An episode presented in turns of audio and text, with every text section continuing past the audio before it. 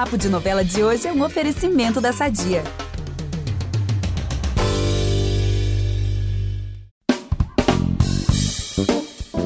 Ela botou na cabeça que queria ser atriz e foi, escondida dos pais, ingressar na Escola de Arte Dramática da USP. Depois de muita dedicação, começou a fazer teatro e mostrou que é uma atriz sim, com A maiúsculo. Tanto que sua atuação nos palcos chamou a atenção de ninguém menos que Gilberto Braga e Denis Carvalho, que a convidaram para trabalhar na trama Corpo a Corpo na TV Globo. E desde então, lá se vão mais de 40 anos de carreira, o que inclui uma legião de personagens de mulheres múltiplas, fortes, guerreiras. E não é à toa que a nossa convidada de hoje sempre é chamada para falar no Dia Internacional da Mulher, que é o tema desse nosso papo de novela. Eu estou falando, pessoal, da atriz Lília Cabral, que tenho o enorme prazer de receber aqui hoje. Muito obrigada, Lília, pela sua presença. Nossa, eu que fico lisonjeada nesse dia tão importante de estar aqui conversando com vocês. Muito obrigada pelo convite. Obrigada. E enquanto o Vitor Gilarte está envolvido com o BBB 23, quem vai apresentar o podcast comigo é novamente a Tainara Firmiano, jornalista, parceira de trabalho do G-Show, que está dividindo comigo a produção do podcast e também a edição. Bem-vinda de novo, Thay. Obrigada, Gabi. Seja bem-vinda, Lília. É uma honra poder participar desse episódio, poder entrevistar a Lília Cabral. Ah, imagina. Muito obrigada, Thay. Prazer te conhecer. Muito bom, pessoal. Vamos já começar esse papo. Eu sou a Gabi Duarte, apresento um podcast com a Tainara Firmiano e voltamos logo depois da vinheta. Fica aí que é rapidinho. É impressionante como o tempo só te valoriza. Porque eu sou rica! Eu sou rica! Pelas rugas de Matusalém. Agora a culpa é minha, é isso? A culpa é da Rita! Lília, em mais de 40 anos de carreira, são muitos os papéis na TV, no teatro, no cinema, mas vamos te lembrar hoje de alguns dos seus papéis na televisão, porque é o nome do papo, né? Papo de novela. Escolhemos alguns personagens que marcaram sua carreira e a memória também do público por serem mulheres assim, que de alguma forma foram precursores de uma época, até mesmo servindo de inspiração né, para os telespectadores. E para começar, nós voltamos um pouquinho no tempo para falar de uma personagem maravilhosa que é a Gorete, de Anjo Mal, novela de 1997. Eu vou botar aqui, pessoal, uma das cenas da Gorete para Lília assistir, vocês que estão em casa ouvir, que é maravilhosa. Eu tava pensando se você resolver ficar com seu Américo, eu te ajudo a cuidar dele. Ajudo. Ó, eu juro que eu não encho mais o saco você casar com meu pai. Deixa eu ver se eu entendi. Quer dizer que se eu renunciar à minha vida outra vez, você volta a ser aquela menina boazinha. Que. que você era e você não vai mais aprontar. É isso, né? Ah, mas eu tô querendo te dar uma força. Você devia estar contente, sabia? Sabe qual que é a minha vontade? A minha vontade, Simone, é de amassar. Tá contente, né, filha? Eu devia estar contente! Para! Você a minha vida por tua causa! Eu devia estar contente por ser essa pessoa frustrada que eu sou por tua causa! Eu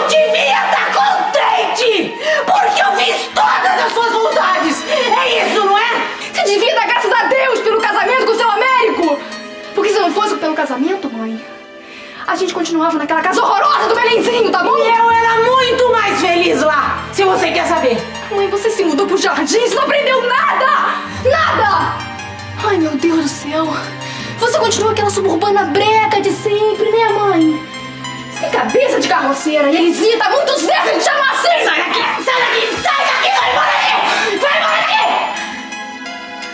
Vai embora Gente, que cena maravilhosa. Eu tava assistindo tantas cenas da Gorete e eu falei, gente, que, que maravilhoso. Nem eu me lembrava disso. É, quando, quando passou, acho que Anjo Mal foi reprisada, né? Foi. E eu vi algumas coisas assim, a gente sempre dá um jeito de ver, mas não me lembrava dessa cena. Agora, essa circunstância de você de você estar assim nessa na situação é, de ter uma filha tão distante de você, né, da tua realidade. É engraçado porque é a sua genética, né? É a genética e isso e isso acontece.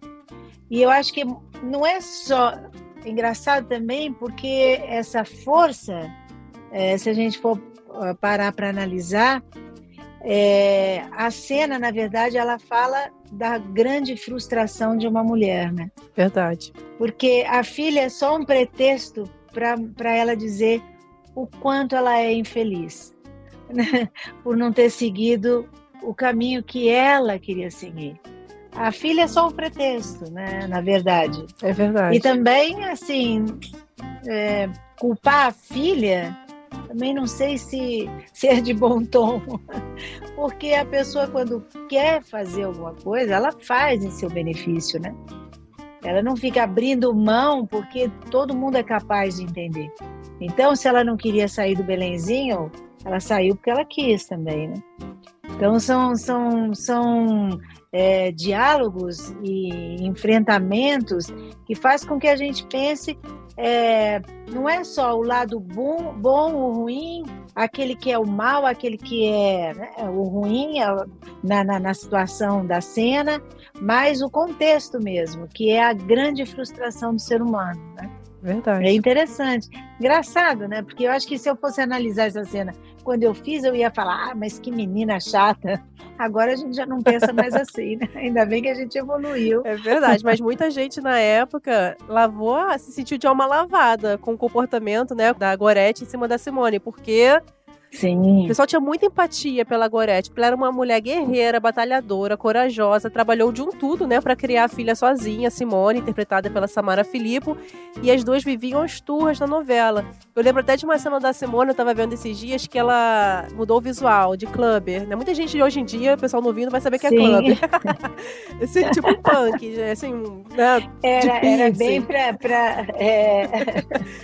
era só para ir um enfrentamento, né? O tempo inteiro era um enfrentamento de você tentar o tempo inteiro mostrar que é, você não vai ganhar a parada, sua mãe não vai ganhar de você. E esses enfrentamentos também, essa, é essa forma de você chamar atenção, né? Isso é uma loucura, uhum. porque isso ainda existe também, de outras maneiras, mas existe. Mas é muito legal, é muito legal ver, porque tem coisas, é, na verdade a essência ela não muda, é, é, que nem história de novela, né? As histórias, elas não mudam, né? Elas, elas não... É, a gente só muda a forma de contar, eu acho, né? É verdade, acompanhando Porque o tempo. sempre... As, é, acompanhando o tempo, exatamente. Sempre vão existir as mesmas histórias. Sempre você vai se dar, se deparar com situações que assim, alguém há 20, há 20 anos atrás já contou e, e por aí vai. Só que a forma de contar é diferente. Então, essa evolução também acontece, né? Acontece.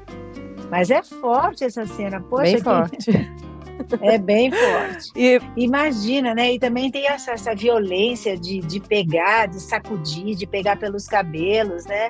É, Antes, o, o desespero e a falta de, de palavras é, fazia com que a pessoa saísse do seu prumo, uhum. né? Por, por melhor que você fosse como ser humano. Mas tinha coisas que as pessoas. E, e isso também a gente tem que observar que existe a violência né, natural mas também existe aquilo que você não, você não domina, porque te tiraram, te tiraram assim, te tiraram o, o chão. E aí você, você vai aos extremos, né? Então, e, e agora fazer uma cena dessa de, de bater, sacudir uma filha, né?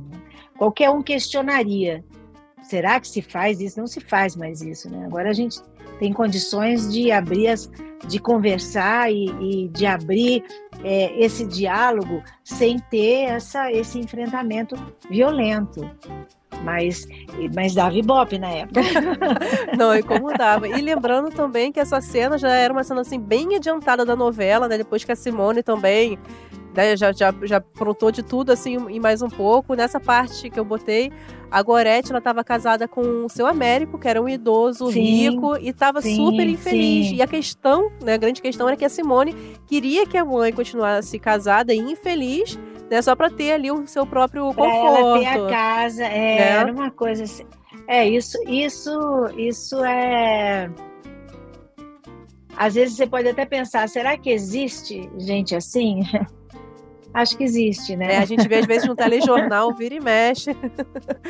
a gente vê coisas que você não acredita, uhum. né? São coisas que você vê no, no Jornal Nacional mesmo. Verdade. Uh, uh, atitudes até de chegar ao extremo do, de, de você matar, de você sequestrar, de para você conseguir ter uh, um pouco mais. É, você ter um dinheiro que nem às vezes nem é tanto, mas para a pessoa que está executando a, a, a, o trágico, para ela é. Então ela vai resolver a vida dela, sendo que aquela pessoa que está, ou avó, a mãe, ou o pai, ali, para ela não, não tem importância.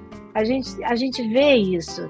E é muito dolorido você sentir que o ser humano, dentro dele, existe esse, essa vírgula, né? essa vírgula, porque depois da vírgula vem várias outras questões também que estão bem conflituadas com pessoas assim. É verdade, Lilia. E eu vi uma coisa bem interessante, que a sua filha Júlia Bertolli, nasceu em janeiro de 97 e a novela estreou em setembro do mesmo ano. Eu não lembrava Sim. desse fato. E como foi conciliar, Lilia, a maternidade, sendo mãe assim, de um bebê, né? Nossa. Com esse papel, que foi um papel de muito destaque na novela Anjo Mal. Olha, a Júlia, quando nasceu, eu me lembro que é, ela completou três meses e, e eu não estava conseguindo amamentar. Estava tristíssima, porque não tinha leite. E aí, enfim, aí eu, eu, o, o, Maurinho me convidou para fazer uh, Dona Flor e seus dois maridos. Eram 11 capítulos, com o Nanini e com a Miriam Muniz. E eu falei, Maurinho, olha, eu tô, eu tô, acabei de ter filho. Eu falei assim, não, eu sei, Lilia, você vai ficar só cinco dias na Bahia. Ou você vai e volta. Bom, cinco viraram vinte porque chovia, eu ia e voltava, ia e voltava. Aí eu falei assim, não, não, é a Júlia pequenininha, não dá para fazer nada, porque meu coração não vai aguentar. Apesar de amar o meu trabalho, mas agora eu acho que a maternidade, eu tenho que. Passou nem um mês, a Maria Adelaide foi em casa, que eu conhecia, eu conheço a Maria Adelaide há muito tempo, foi visitar a Júlia e me convidou para fazer anjo mal. Aí eu falei, meu Deus do céu, e eu com o bebê eu falei, mas aí eu posso levar o bebê? Posso? É, tudo podia. Tanto que a Júlia, nós viajamos para Portugal e ela foi e ela andou, ela andou em Bussaco, no castelo de Bussaco. Olha. Ela começou a andar. Ela tinha de oito para nove meses, estava completando nove meses. É... E se você me perguntar, nossa, como foi bom eu ter aceitado fazer a novela, como foi bom para mim, como foi bom para ela tanto que agora ela é uma atriz, divide o palco comigo e, e é assim é de uma naturalidade e quando a gente conta, nossa, a Júlia começou a andar em bussaco, eu, se eu não tivesse aceitado, eu não teria essa história para contar e que foi e que foi importante e é muito importante. Na época conciliar era era difícil e, e a Júlia só ia dormir quando eu chegava. E às vezes eu chegava às 10 e meia, 11 horas. E eu me lembro direitinho que quando ela é, ficou em pé no berço, ela ficou me esperando chegar. Eu cheguei, ela mostrou que ela tinha ficado em Ai, pé, meu e Deus, ela sentou e dormiu. então, assim, são coisas, são detalhes que são de extrema importância nas nossas vidas, né?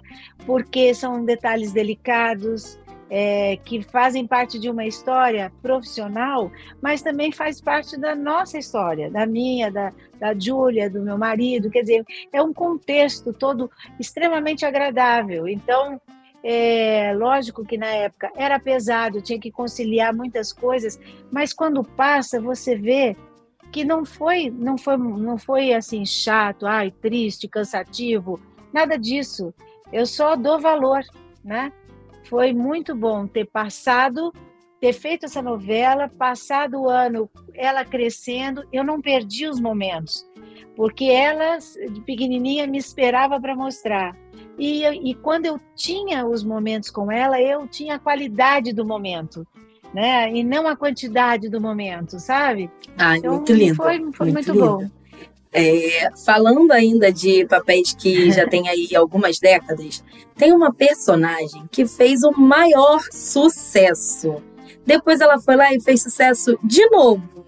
Depois, de novo. E agora, nesse momento, ela tá fazendo sucesso de novo com mais uma reprise de Chocolate com Pimenta. Meu Deus, como Chocolate com Pimenta foi reprisado, não? E sempre não é? todo mundo assiste. Que coisa! É, e olha, todo mundo ama. É, tinha que ter um prêmio, assim. Melhor reprise. Eu de ah, home office só fico vendo em casa. Só pode ser, não tenho. Exatamente, é muito bom. A Bárbara era a esposa do prefeito de Ventura.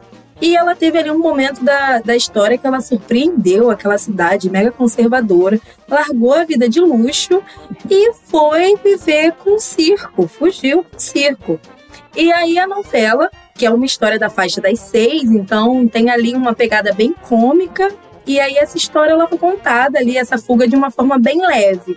Mas é, pode ser considerado ali um momento um pouco tenso na vida da Bárbara, né?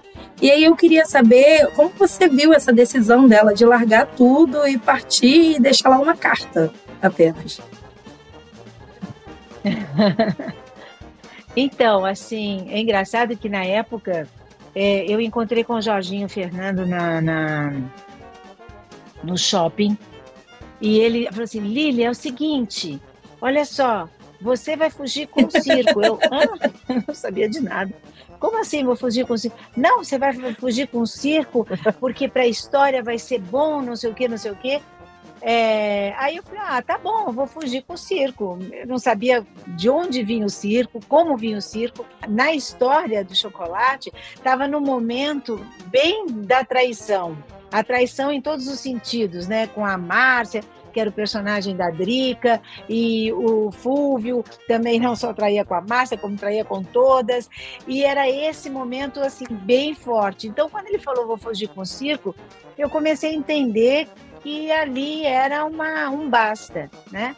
Como é que essa mulher daria um basta? Aí uhum. começaram a dizer que era engraçado porque era uma, uma especulação. Ou eu tinha algum problema de saúde, por isso que eu estava sendo. eu ia fugir para o circo, só que ninguém sabia que eu ia voltar do circo, né? Ou então tinha algum problema com o autor, tinha algum... que na verdade eu não tinha problema nenhum, só me disseram: você vai fugir com o circo, mas depois você vai voltar do circo. E foi, e foi o que aconteceu. É, o, essa, o lado da, da, da comédia, que o Valsir tem muito forte, muito presente, ela não deixa de mostrar, muitas vezes, a verdade é, e aquilo que incomoda. Então, é lógico que a uhum. traição incomodava a Bárbara e incomodava todas as mulheres que estavam assistindo, né? Por quê? Porque você ser passada para trás da forma jocosa como era, é revolta, dá uma, né, você não uhum. gosta. E isso, é, na crônica e na comicidade, da forma como era a novela, muito leve, muito, muito agradável de se assistir, as pessoas elas vão é, tendo o resultado da vingança de uma forma muito mais gostosa do que simplesmente você ficar com aquela raiva, né? É, uma, é um deleite você é, dar risada e ao mesmo tempo ficar contrariada. É um jogo patético muito bom. E isso tinha muito em chocolate com pimenta. Então, quando eu fugi com o circo, que eu dei um basta e não quis mais saber claro que as mulheres ficaram bem felizes com a minha atitude. Quando eu voltei, quando ele ia se casar, na verdade, né, com a Jezebel, volta uhum. a Bárbara, porque ela ainda perdeu o cabelo que queimou no circo, ela volta e começa toda uma história de novamente. Então é, é mais uma forma de você mostrar que ela, ela tem uma personalidade que ela não, ela não se submeteu a qualquer. É, não se submeteria a qualquer pessoa, muito menos ao marido. E a forma divertida, eu acho que é a forma mais gostosa de se entender e ao mesmo tempo de, de ser de ter o boca a boca, sabe? No dia seguinte de contar a cena uhum. como foi para amiga, ah, você perdeu a novela, então vou te contar. Eu acho que uma das razões é, que Chocolate com Pimenta é sempre reprisada e é sempre assistida, porque você senta, você de fato você se diverte. O Valsir tem essa essa característica de colocar esses personagens entregues ao público e, e, e, todos são muito verdadeiros, apesar de arquetípicos, eles são muito verdadeiros. Então isso faz, faz contribui muito para que a novela seja bem recebida. E Chocolate com Pimenta é um sucesso, acho que extremamente por isso, sabe? As pessoas se veem, elas, elas dão muita risada e ao mesmo tempo elas pensam, elas refletem. E talvez até tenham atitudes que a gente gostaria que elas tivessem para se livrar desses homens, que aquilo ali era um, um peso, né? Um peso, um grande peso na vida dela. O que você achou Peso. do final dela, depois dela ter voltado, ela ter decidido ali dar uma, uma nova chance? É, o, fi, o final ela dá uma nova chance, e mas eu acho que essa nova chance, na verdade, não é para ele, é para ela assim, como quem diz assim, eu vou viver a vida que eu quero e você vai ter que me respeitar, né? Porque a nova chance, vou dar uma nova chance para ele, ele vai continuar, ele não vai mudar, né? Ele não vai mudar. Mas ela mudou. É, e acho que eu, eu lembro que foi, foi tão bonito o final da, de Chocolate com Pimenta e, e foi um trabalho também muito gostoso de fazer era um elenco muito bom, é, agradável de se conviver. É, o Jorginho Fernando estava assim, inspirado demais, a gente se divertia muito com ele.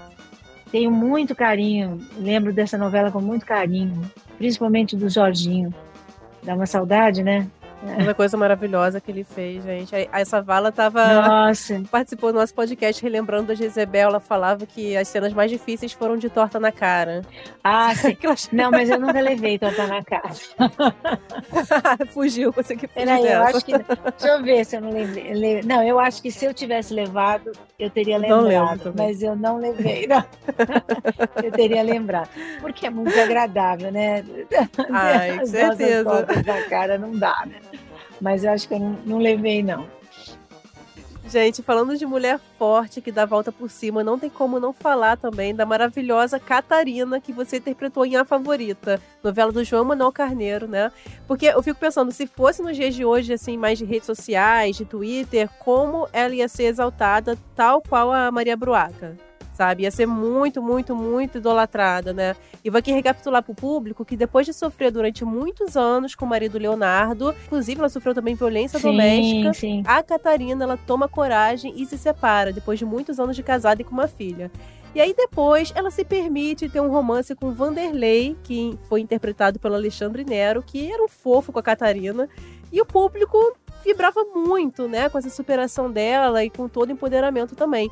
E no fim da trama, ela surpreende ainda mais ao decidir se separar do Vanderlei, né, ela foi pedida em casamento, para ficar com quem? Para ficar sozinha. E ela explicou tudo, pessoal. Nessa, nessa cena aqui, Você linda, me fez linda, descobrir linda. Vou botar só um trechinho aqui.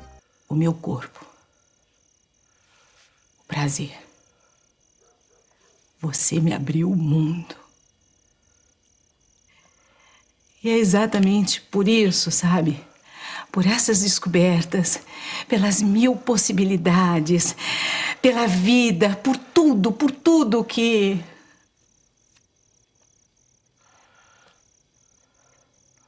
Eu não posso me casar com você, Vanderlei. Eu não. Eu não quero me casar de novo para não repetir o mesmo modelo que eu já conheço. Eu não sei, pode ser que num futuro, mas agora. Agora eu não posso. porque eu tenho fome. Eu tenho fome de viver. Fome de viver novas experiências, de conhecer gente nova, de viajar. Eu tenho fome de vida, Vanderlei. E você é um homem tão especial que merece ter uma mulher inteira do seu lado. E hoje, eu, Catarina, eu não sou essa mulher para você, entendeu? Gente.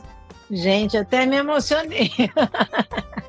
Eu também. Eu acho que eu assisti essa cena ontem, hoje de novo para pegar um trechinho e eu sempre fico com água nos olhos. Gente, ah, quando mas... vejo. Que Nossa, coisa linda. Eu, é, eu falava assim pro João Emanuel. É, eu fal, ele falava assim, nossa, o seu personagem. E aí ele começava a contar um pouco. Eu, e acho que, sabe, quando o autor quer, quer demonstrar que ele que ele está visualizando e eu sempre dizia, João, nem precisa continuar, porque você me deu o personagem mais bonito da novela. Falava sempre isso. E eu acho que era mesmo, assim, assim na, na, nessa, nesse arco, né? Porque ela começa de uma forma, depois ela eh, consegue se livrar, aí ela se apaixona por uma pessoa que é, é, que corresponde ao sentimento da mulher, assim que gosta, que é carinhoso, que é delicado, que conversa com ela, que troca com ela. Aí depois ela tem uma grande amizade com uma com uma com a Estela, que na verdade tinha uma história. Ela tinha ido para aquela cidade porque ela tinha tido uma desilusão. Eu não sei, eu não lembro se era uma desilusão amorosa ou se a parceira dela tinha morrido. E as duas ficam muito amigas. E essa amizade é uma amizade assim que você você vê que é tão verdadeira e de fato a Catarina estava começando a conhecer as coisas da vida. Casada tanto tempo com um homem que não deixava ela respirar, que não deixava ela viver, e que qualquer e ao contrário, ela vivia na humilhação e de repente ela estava diante de um de um amor sincero, de uma amizade sincera e onde tudo era permitido, principalmente porque ela estava querendo conhecer. Então, é, e isso é engraçado porque aquilo exatamente que eu falei no começo. A história, se você for parar para pensar, ela não é diferente da Maria Bruaca de Pantanal, né? Porque a, a, a, o relacionamento, aquela, a humilhação é a mesma, né? Só que um batia e o outro não batia, mas em compensação, moralmente, era como se a pessoa levasse sempre uma surra. E é a forma de você contar. As coisas não, as coisas não modificaram.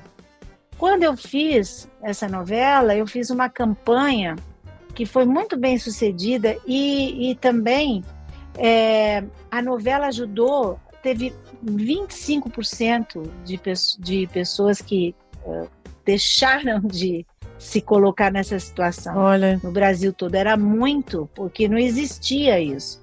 Mas, infelizmente, a sensação às vezes que a gente tem é que quando a gente levanta uma bandeira para a gente se defender, acho que agora, às vezes, muitas vezes, parece que os homens eles ficam tão revoltados que aí acaba até tendo uma atitude mais agressiva ainda. Então aí vem, você tem, você, você é capaz de morrer, né? É tão trágico, é, é surreal, quando na verdade o movimento deveria de 25 passar para 30, depois passar para 40, 50, cada vez menos. E o que acontece é cada vez mais, e quando, quando a, a televisão é, retrata, ou numa novela, ou num, num, numa série, qualquer situação que te permite você discutir essas coisas, elas são de extrema Muito. importância, né? E foi, e foi assim, para mim, particularmente, é, eu não vivi experiências dentro da minha casa para saber como é que eu tinha que conduzir. É, muita coisa era intuição, mas muita coisa eu acho que a minha própria mãe, que guardava, que era uma pessoa doída, é, só de ver crescer com esse olhar da sua própria mãe é, tão doído, acho que me fez com que eu tivesse muita força para não é, não criticar, não, ao contrário, eu mergulhei de cabeça e fui mesmo. Acho que foi um dos personagens mais mais difíceis, mas que eu recebi tanta coisa em troca porque eu fui de coração aberto, sem saber onde ia, o que, que ia acontecer, e só fui tendo feedback assim muito positivo. Ah, e, e, o mérito da novela, né? Porque naquela época não se falava assim do termo relacionamento abusivo como se fala hoje. Então fazer essa campanha através dessa personagem, ter toda essa identificação, ajudar várias mulheres, nossa, um mérito assim, uma, uma felicidade enorme. E dentro desses feedbacks que você falou, você lembra de ter recebido algum comentário, que te emocionou em particular bastante de alguma mulher que tenha passado por um relacionamento abusivo e conseguido se livrar dele? Olha, eu não, eu lembro que muita gente se comunicava ou tentava, porque né, naquela época ainda não tinha Instagram, Instagram né? Se tivesse, é. eu acho que ia ser um volume de coisas, né? Assim, de, de gente falando e porque é, tem gente até hoje que escreve dizendo de alguma uh, situação da novela que se viu lá e por conta disso resolveu dar um basta uh, e mudar de vida totalmente. Então, particularmente, eu não me lembro, agora também já faz tempo, não me lembro das pessoas, mas eu me lembro de muita gente, muita gente dar seu testemunho. Porque você também vira uma psicóloga, né? É que nem quando eu fiz o divã. As pessoas vinham conversar comigo como se eu fosse quase que a psicóloga para resolver a, a mulher de 40 anos que estava afim também de se, de se libertar. Mas eu não era, não era psicóloga, não sou psicóloga, posso até falar algumas coisas que até a psicóloga falaria, mas não, mas não, não cabe a mim, né? Dizer qualquer coisa. Mas, de qualquer maneira, me lembro muito que muita gente vinha conversar mesmo, muita gente. Porque é uma intimidade tão grande, né? Ah, o público com você está se vendo, tá vendo todos os dias. De repente a pessoa está se identificando demais. E aí o que que acontece? Você acha que ela não vai chegar e não vai falar com você como se tivesse a intimidade de estar dentro da casa dela? E a gente tem que entender isso, né? A gente não pode falar, ah, eu não, agora eu não estou no meu trabalho. Não, a gente tem que entender que esse universo, você primeiro a gente escolheu estar ali. Então a gente sabe como funciona.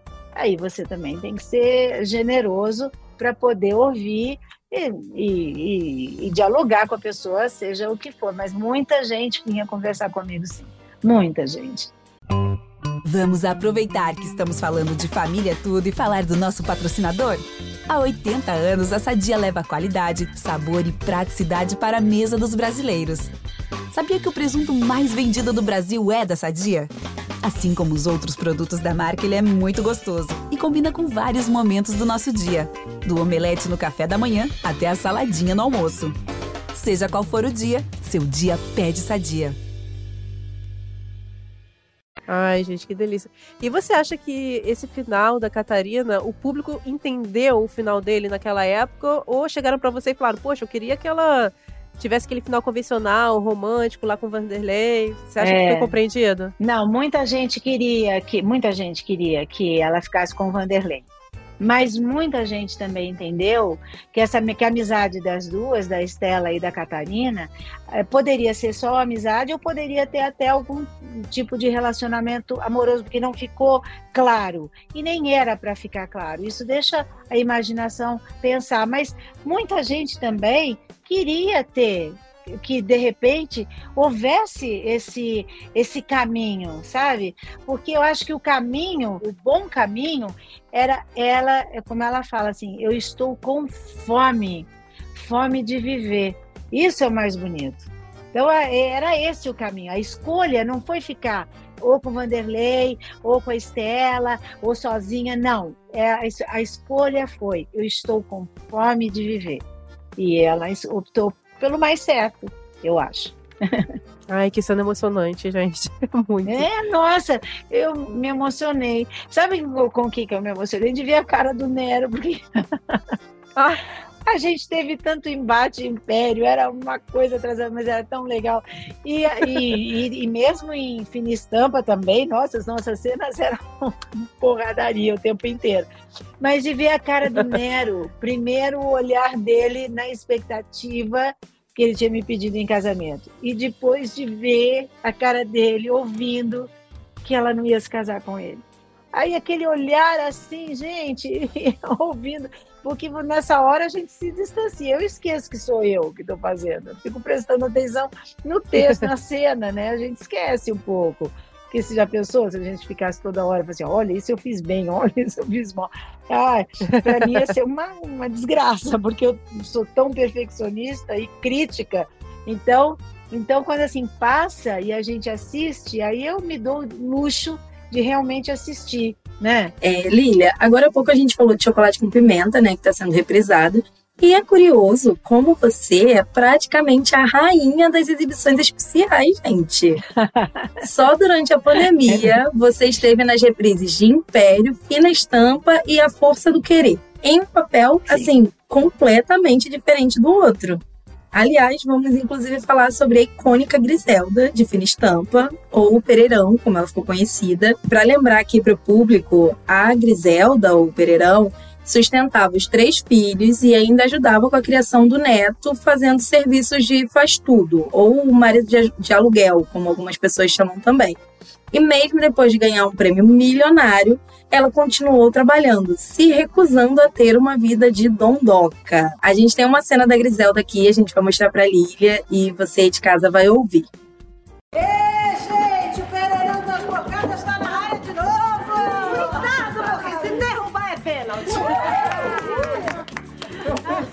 Senhora só for supervisionar o serviço? Ah, te enganei, disse que não ia pegar ferramenta. Imagina, quiser, Hã? Se eu ia perder a oportunidade de colocar a mão na massa, ainda mais na minha casa. As maridas fazem tudo direitinho, gente, mas o, o Pereirão das Bocadas Desculpe, mas sou eu. Uma vez ser marido. Não se preocupa não, porque Pereirão mesmo só tem um. É, bora trabalhar, gente, que a gente não veio aqui pra conversar. E aproveitem, hein? Olhos e ouvidos bem abertos, que enquanto a gente vai trabalhando, eu vou explicando tudo pra vocês. Mais coisas ainda vocês vão aprender comigo. Aí, ó, Celeste, a mãe tá do jeito que ela gosta, aí. Ué, e não era pra estar? Tá? Imagina! Acha porque eu tô cheia da bufunfa, vou virar uma dondoca de pernas pro ar? De jeito nenhum. Continua a mesma trabalhadora de sempre. É isso aí, gente. Tá no sangue, tá na alma. Ai, ela é incrível, né? E aí eu queria saber, Lilia, é. como é ter a Griselda ali como sua primeira protagonista, né, nessa trajetória imensa de atriz, e que era uma mulher tão batalhadora, que representa muitas mulheres do Brasil que cortam um dobrado para ser mãe solo qual a importância desse papel na sua carreira? Ah, importância, toda a importância do mundo. Onde aí, aí sim, aonde eu vou, é, vão, eu fui, eu fui assistir o carnaval no domingo, mas quando eu fui para uma frisa, quando eu cheguei, mas era assim, o Pereirão, o Pereirão, o Pereirão, o Pereirão. é, e eu tenho o maior orgulho de, de ter feito o Pereirão. Era um papel muito difícil, claro, completamente distante da minha realidade, mas não era distante das coisas que eu acredito. Então, é, a minha vida começou de uma forma, quando eu me lembro, aqui em São Paulo, na, no bairro da Lapa, né? E agora moro no Rio de Janeiro, tenho a minha vida, a minha família, não sei o quê. É, nada mudou, continuo trabalhando. Não é muito, nada mudou, continuo trabalhando, não, não, é, são poucas as coisas que eu delego, eu gosto de fazer, eu, assim, sabe, quando você arregaça as mangas mesmo, é, sou produtora no teatro, eu faço cinema, eu produzo, eu tô sempre. E, e, e quem me conhece, eu não mudei, porque eu acho que se eu tivesse mudado, eu ia mudar em que circunstância? É, isso ia me ajudar em quê? Né? Então, acho que isso, essa, essa não, esse entendimento dessa vida minha me ajudou a fazer a Griselda. Agora, tudo, tudo que estava em volta é que foi me ajudando. é, a família que eu tive, Malvino, Sofia, Caio Castro, as pessoas que estavam ao meu redor foram me ajudando, sabe? Os atores, todo mundo sabia que era a minha primeira protagonista, a Dira Paz, é, o próprio o Mero que estava lá também, todos, todos, Cristiane Torlone, Marcelo Serrado, todos eles é, foram me dando muita confiança, sabe? E isso, é, e eu fui também adquirindo confiança porque eu vivia da, dentro da Rede Globo, você consegue, você conversa e convive com muita gente, com camareiro, com os técnicos, com cabeleireiro, com cabeleireira, com todo mundo. Todo mundo está ali ao seu redor. E todas as histórias, elas são muito parecidas. E muitas histórias, quanta gente, e não é só uma, uma questão é, de classe A, B, C, D. As histórias são parecidas e pronto, independente de você ser rico ou pobre, classe média baixa, classe média alta, não interessa, as histórias são parecidas.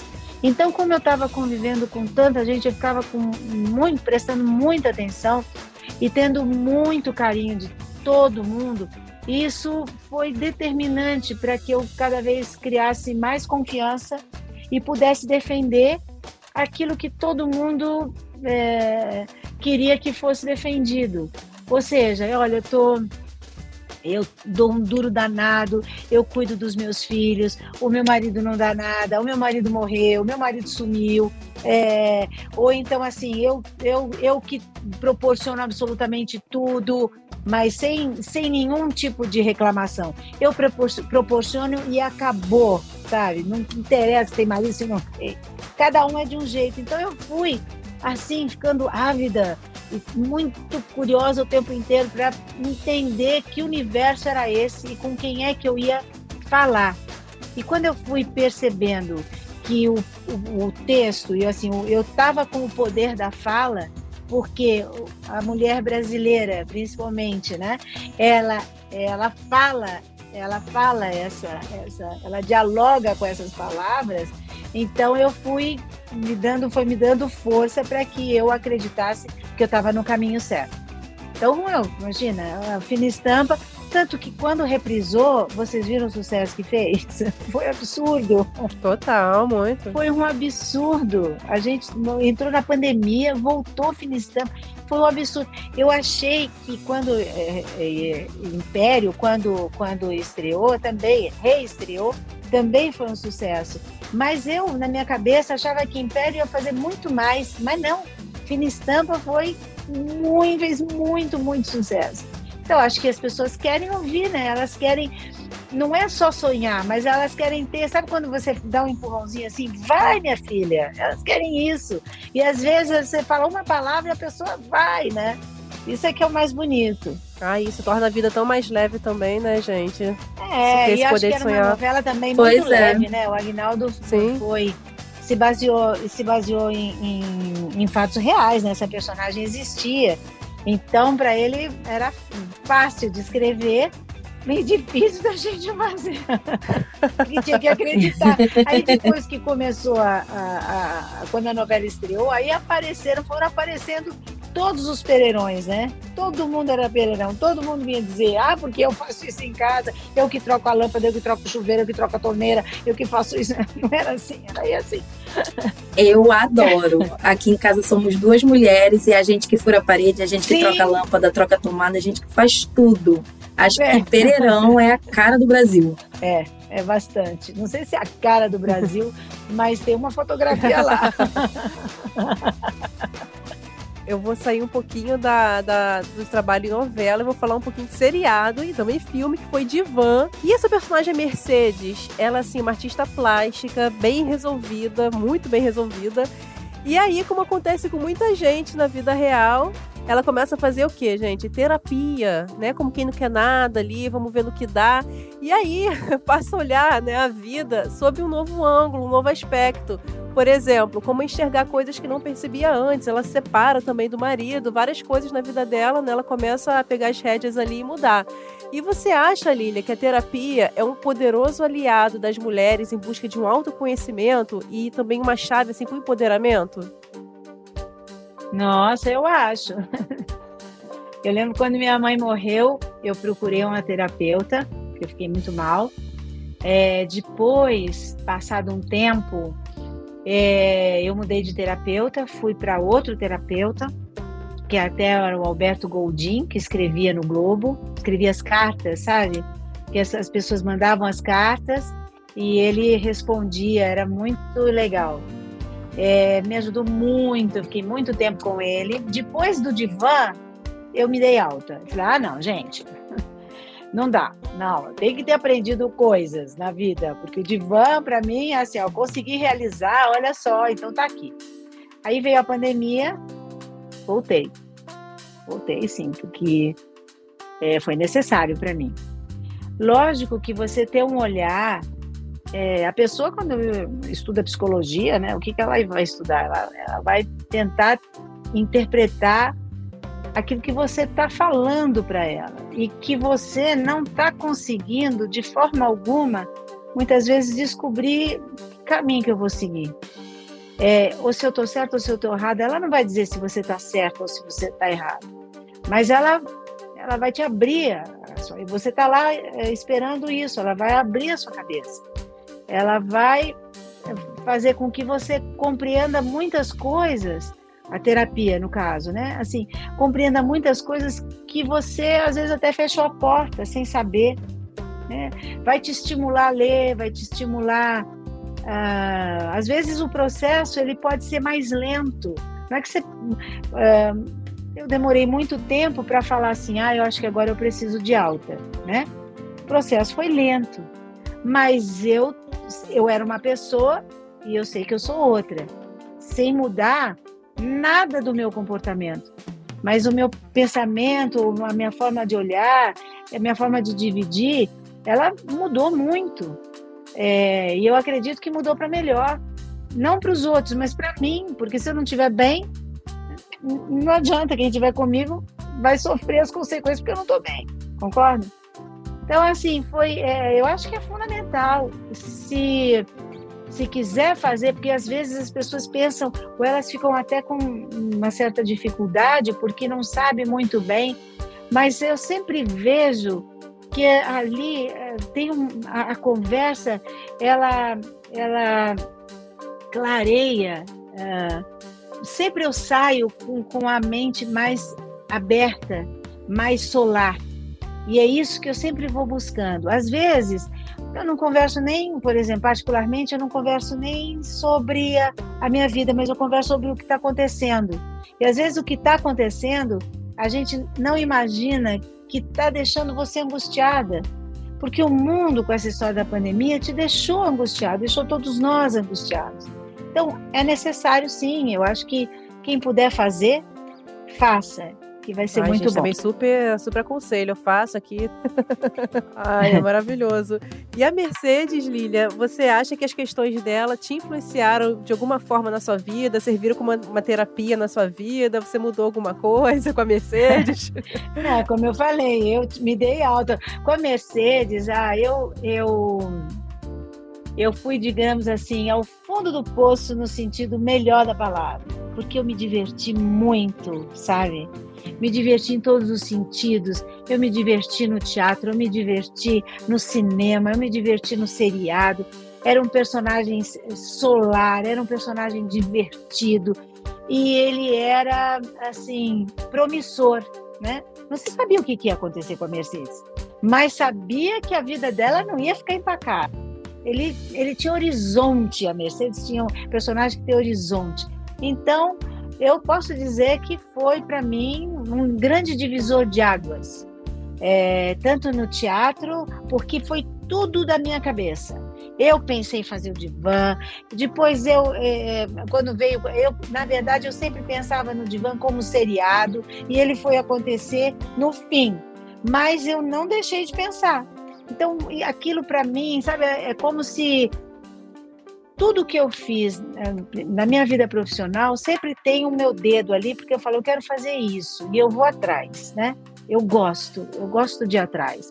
Às vezes não acontece de imediato.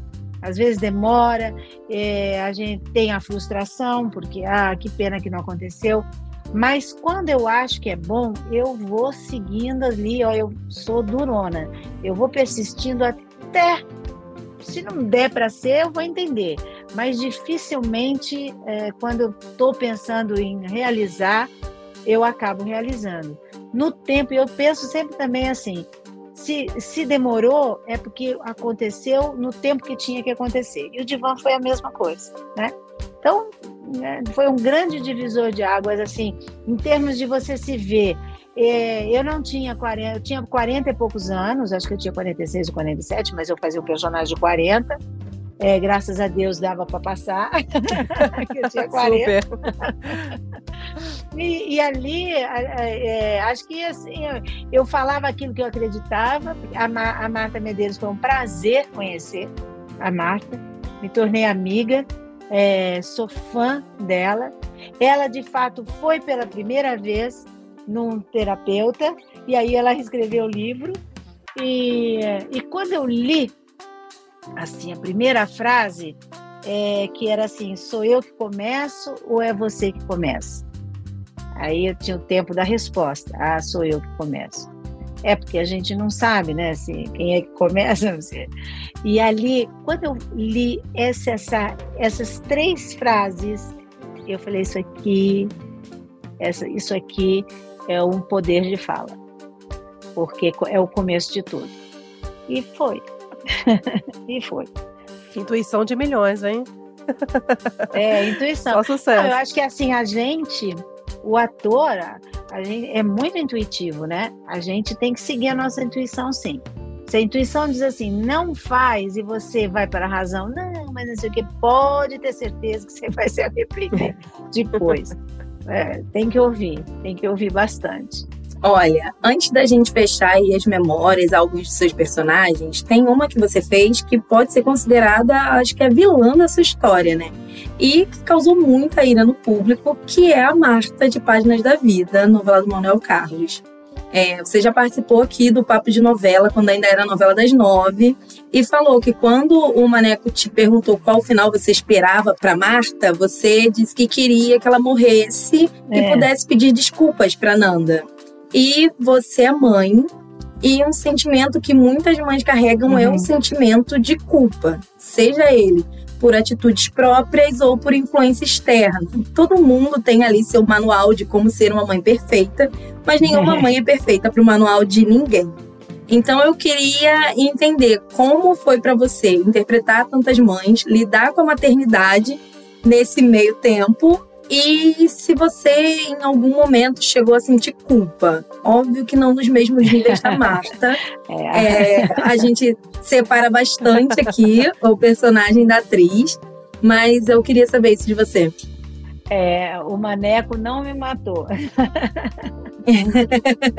mas ele foi, como ele é, a genialidade dele, né? É indiscutível.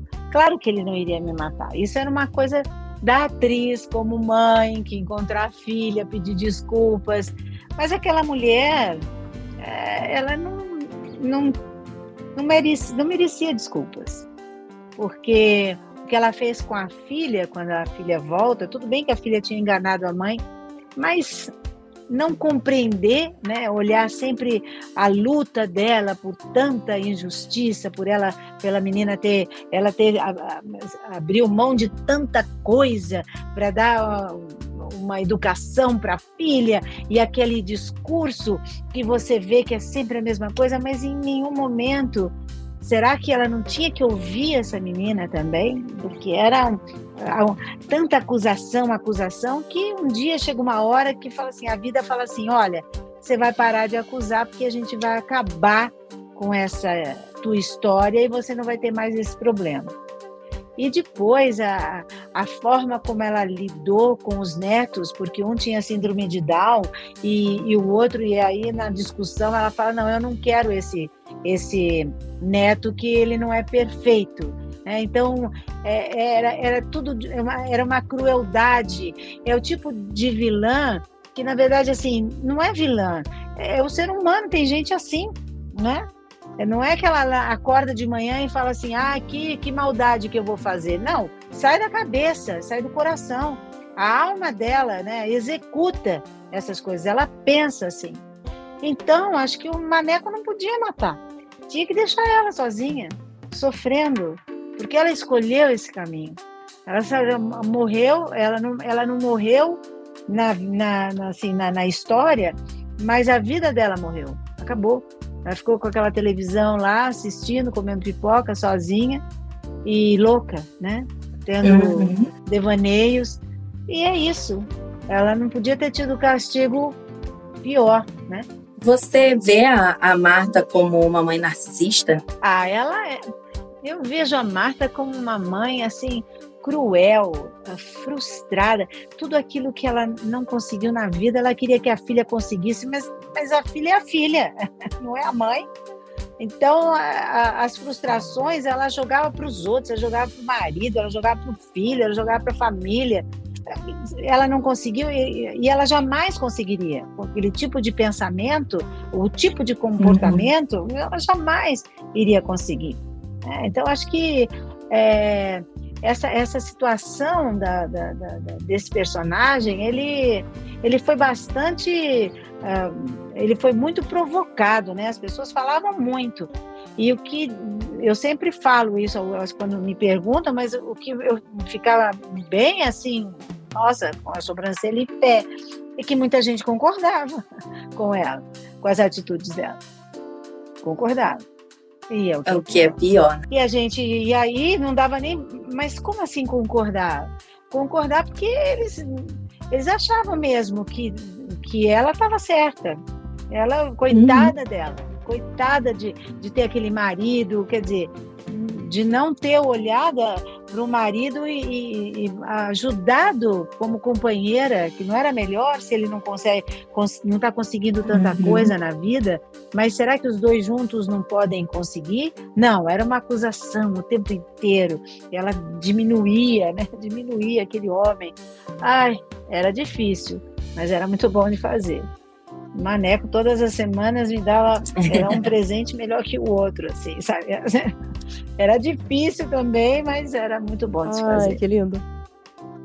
Sim, você trabalhou uma extensa lista de novelas dele, né? E na série do Viva, Donos da História, o autor falou o seguinte sobre você não ter vivido uma Helena. Vamos lá, abrindo aspas aqui. As pessoas sempre me cobram. A Lilia tem todas as suas novelas, mas nunca fez uma Helena. Nunca encontrei uma pessoa que fizesse tão bem a antagonista da Helena. Ela é uma atriz que sabe dar uma resposta ao papel. O personagem anda com ela, melhora, fica mais forte e firme. Quando faço uma sinopse, digo: muito bem, qual o papel mais difícil da novela?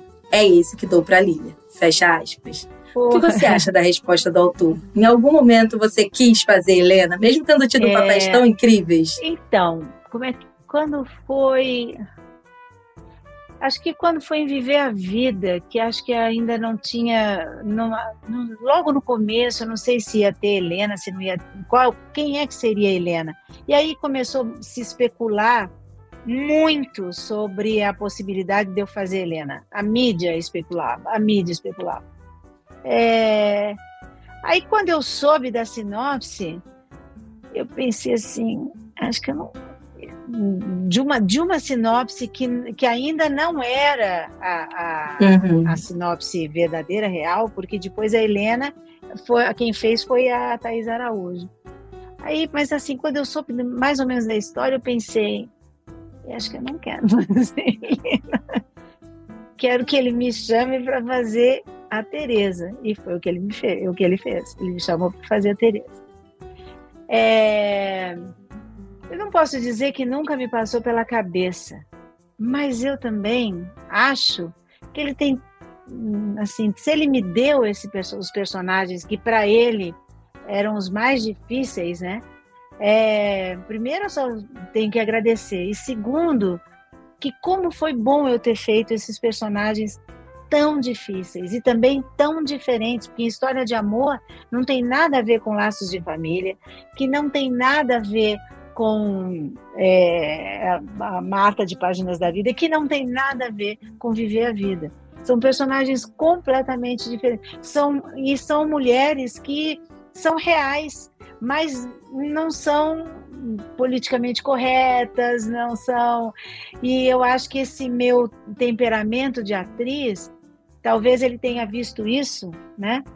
E por conta disso é que eu acho que a minha carreira ela deslanchou de uma forma muito bonita, digamos, porque ele foi dando, assim, jogando para mim e eu fui dando o que eu podia dar de melhor e ele foi acreditando.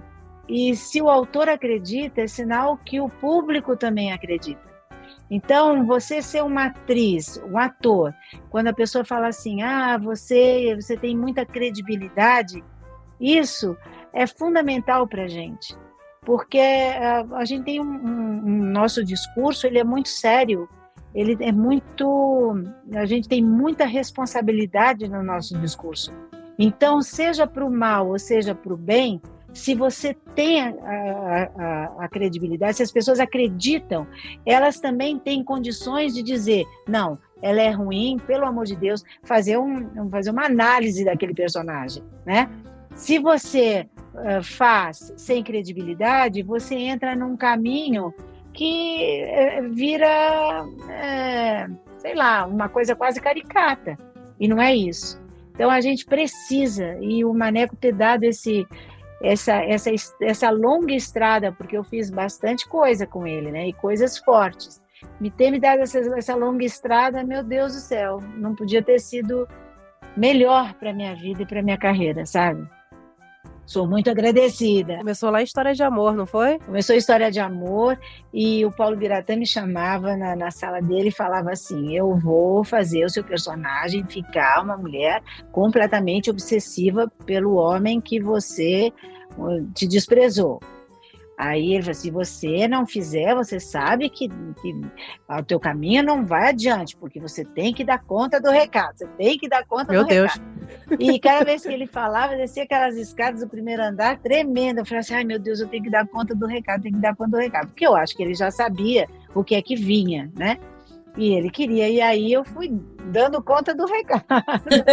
fui dando conta do recado, e aí o mais bonito, um dia que eu cheguei em casa e tinha assim, sei lá quantas, sei lá, quantas dúzias de rosas tinham ali uhum. naquele meu, na minha sala. Que era o Maneco uh, escrevendo e agradecendo, né?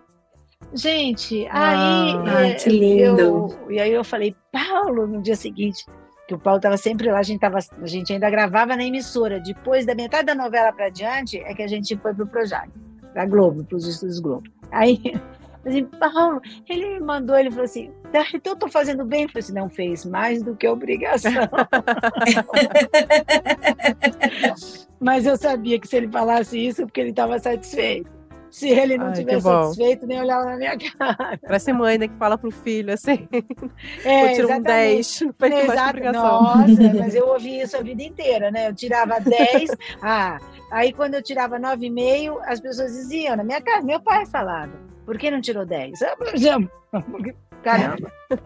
Então, mas eu também falo, às vezes eu vejo, eu assim, por que, que eu não tirei 10 ali? É, não é ruim.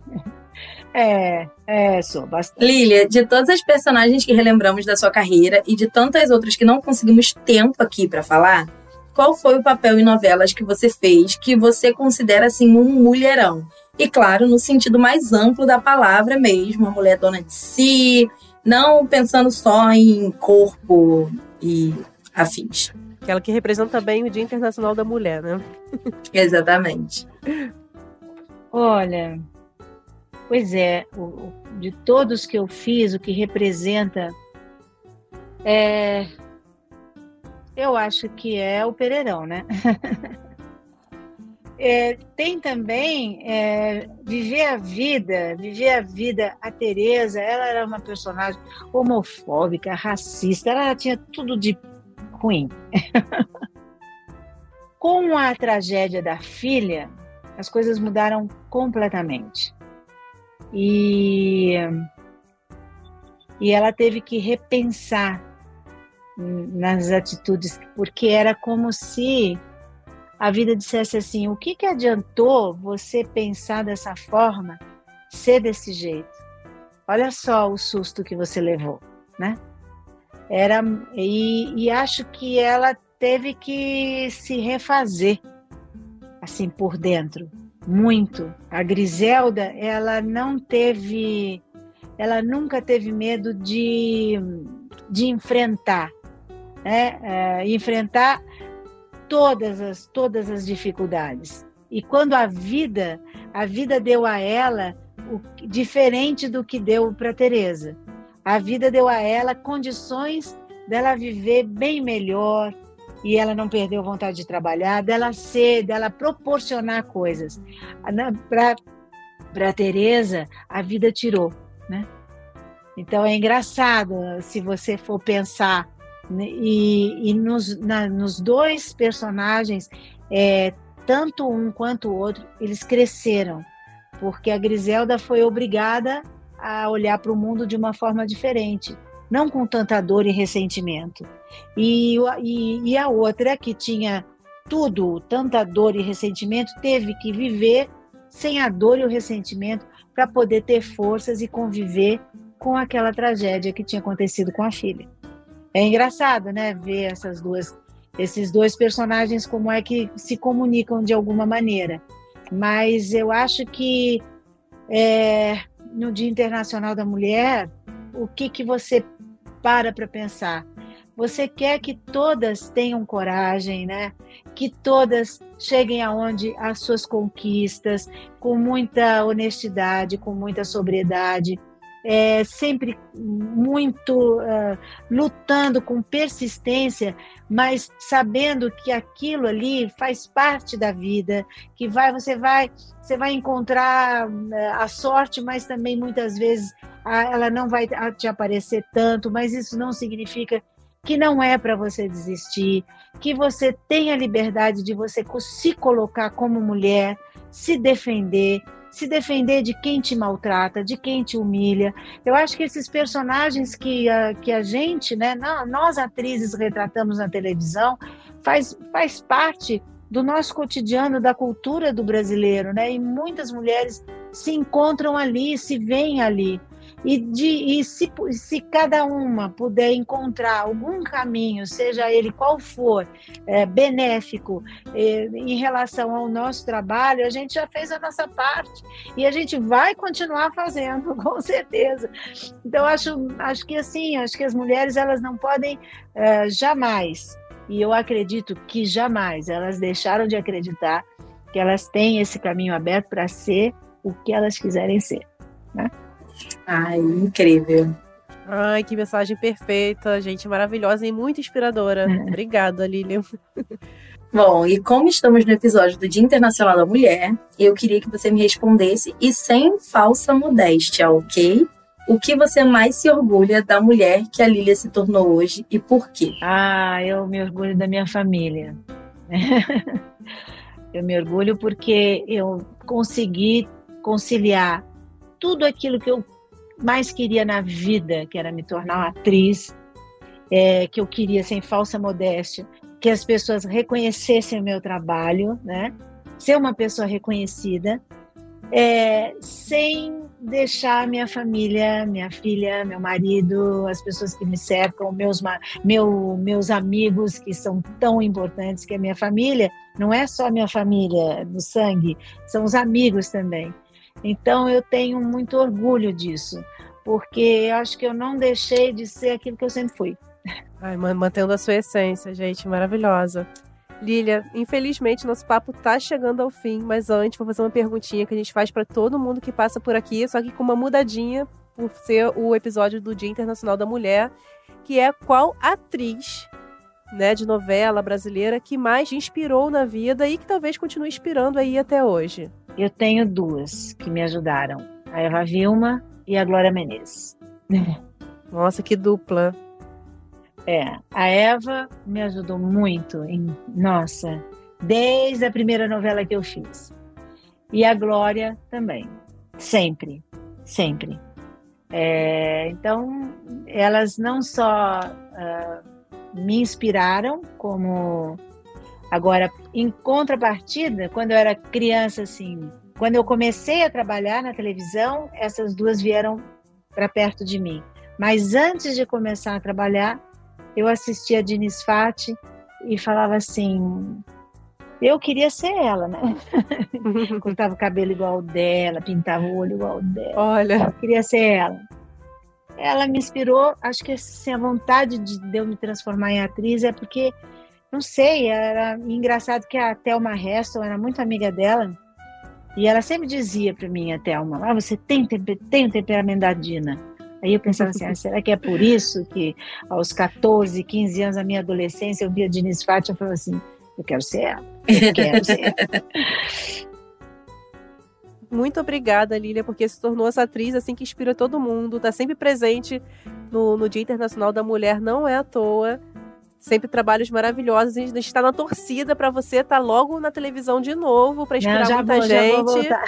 É, tem um burburinho aí que eu não posso falar, mas eu já ouvi. É, Inclusive, o Twitter não... tá falando muito sobre isso. Meu Deus, já que vai ser com a Lilia, vai ser bom. Eu li isso ontem. É, tomara, acho que sim, acho que sim, acho que sim. Tô bem animada. Obrigada, Obrigada, a vocês. Lília. Parabéns aí pela sua peça com a Sim, sua filha, que vocês estão em cartaz, cartaz no Rio de Janeiro. Quatro. É, poxa, está sendo um prazer muito grande. Quando vocês quiserem assistir, por favor, sintam-se à vontade e já convidadas. É, e a gente está fazendo muito sucesso. E também lá é um personagem completamente diferente de tudo que eu já fiz. E, e também é tão tão bonito poder defender um texto do Gustavo Pinheiro, que é um autor brilhante, e a direção é do Guilherme Piva. Então, acho que estou muito feliz no teatro, muito mesmo. Também, né? E a Ai, televisão daqui a pouco a gente volta, a gente volta. Ai, Vai que bom. Ótimo. Ai, que delícia boa. obrigada, Lilian, sucesso. Lilian, muitíssimo obrigada. Sucesso. Gente, que papo maravilhoso com a Lília Cabral. Melhor pessoa possível, né, para o dia representar o Dia Internacional da Mulher.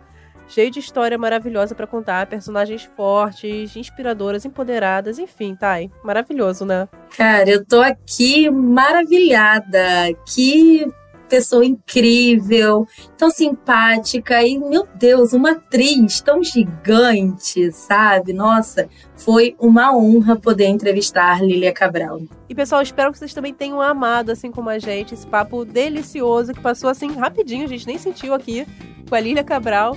E quinta que vem tem mais, tá? Estaremos de volta com muita entrevista, muito bate-papo, sempre com convidado mais que especial. E todo domingo tem um resumão sobre a semana das novelas, não perca. E já sabe, para ouvir os nossos programas, você pode usar o Globoplay ou entrar no G-Show.